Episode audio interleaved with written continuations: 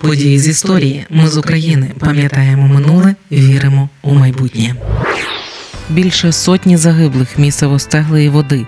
Затоплені вулиці столиці. Це все Куренівська трагедія. Одна із наймасштабніших техногенних катастроф України сталася у Києві 13 березня 1961 року. Ще за 11 років до трагедії виконком Київської міськради ухвалив рішення заповнити Бабин Яр де розстрілювали людей у час Другої світової, відходами виробництва петриківських цегельних заводів, розташованих поблизу, начебто планували згодом зробити там парк. Непридатні для цегельного виробництва земляні породи змішували з водою і у вигляді пульпи по трубах відводили у вузькі хребти Бабиного Яру. Всього за 10 років так до відрогів яру намили понад 4 мільйони кубометрів ґрунту. Шар намиву сягав 30 метрів, але замість бетонної дамби спорудили земляну, яка не від відповідала ані проекту, ані нормам безпеки. Пропускна спроможність протиповеневого стоку була лише пів кубометра за секунду, а це було недостатньо на випадок аварії. Намивали пульпу в яр і взимку. Відповідно до технологічних умов, пульпа мала подаватися в яр лише 8 годин на добу, щоб все встигало осісти. Але насправді цегельні заводи працювали у три зміни. При цьому за 11 років колодязь чистили лише раз у 1959-му. Усе це і призвело до того, що гігантська хвиля відходів цегельного цегельного виробництва, які зливали у Бабин Яр, просто прорвала дамбу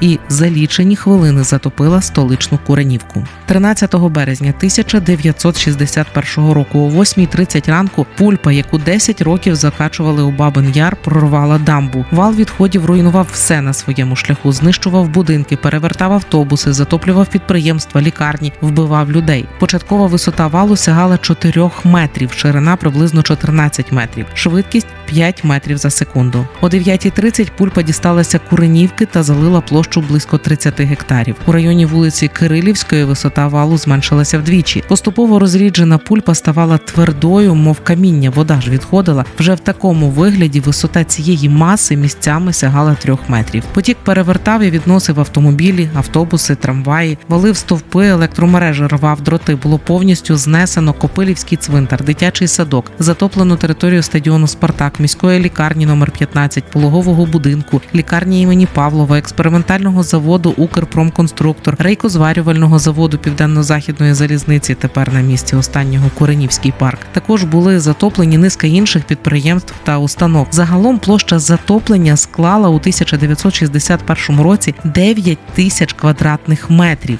Лише за кілька годин після прориву дамби о 10 ранку пульпа та вода з Бабиного Яру перестала прибувати. Грязовий вал повністю знищив 68 житлових і 13 адміністративних будівель, а також зруйнував близько 300 квартир та будинків. Найбільший удар грязове цунамі завдало трамвайному депо імені Красіна, яке було практично знищене. Там під валом бруду загинули 50 працівників. Люди, які опинилися в епіцентрі катастрофи, мали дуже мало шансів вижити. Комусь пощастило врятуватися на деревах і дахах приміщень. Влада залучила військових, міліцію, пожежників, будівельників та техніку для ліквідації наслідків катастрофи. Розгрібаючи бруд та завали, ковші екскаваторів рвали тіла загиблих. Це було моторошно. Деякі водії навіть не могли працювати і покидали роботу.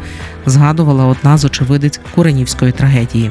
Брудом також затопило громадський транспорт, який у момент катастрофи опинився на Куренівці. В одному трамваї пульпа поховала заживо 12 пасажирів. А від падіння електричного стовпа загорівся автобус, і більшість пасажирів, які у той момент приїхали з Димира, померли. Радянська влада дуже суворій цензурі піддала будь-які згадки про цю катастрофу. Після прориву дамби військові відразу оточили периметр катастрофи і нікого не впускали. Міжміський зв'язок у Києві тоді просто перестав працювати. Киян обурило те, що катастрофу замовчують. Одні називали це помстою розстріляних у Бабиному Яру, а інші Божою карою через закриття Києво-Печерської лаври. У КДБ вилучали фото і засвідчували плівки фотоаматорів, які фіксували аварію. Лише через три дні після трагедії Київське радіо сповістило про неї, але в масштабах країни про це не повідомили лише для киян. Радянська влада офіційно оголосила про загибель 145 людей, але через замовчування трагедії кияни не довіряли офіційним заявам. На думку сучасного дослідника історії Києва, Києва Олександра Анісімова Куренівська трагедія забрала життя півтори тисячі людей. Але історик Тетяна Єстаф'єва, яка одна з перших працювала із архівними документами Куренівської трагедії, говорить, що ця цифра перебільшена. Вона вірить офіційним даним, які знаходила в документах під грифом цілком таємно. Їх надсилали у вищі владні кабінети Києва та Москви. Партійним керівникам не було сенсу просто брехати самим собі, каже Тетяна Єстаф'єва. Тому я вірю, що жертвами Куренівської трагедії стали 145 людей і значно більше були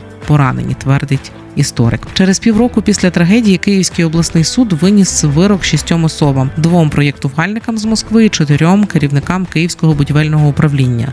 Матеріали кримінальної справи були знищені за давністю терміну зберігання. Ми з України важливо знати історію і розповідати історії. Найважливіше, що ми повинні дати нашим дітям, це коріння і крила.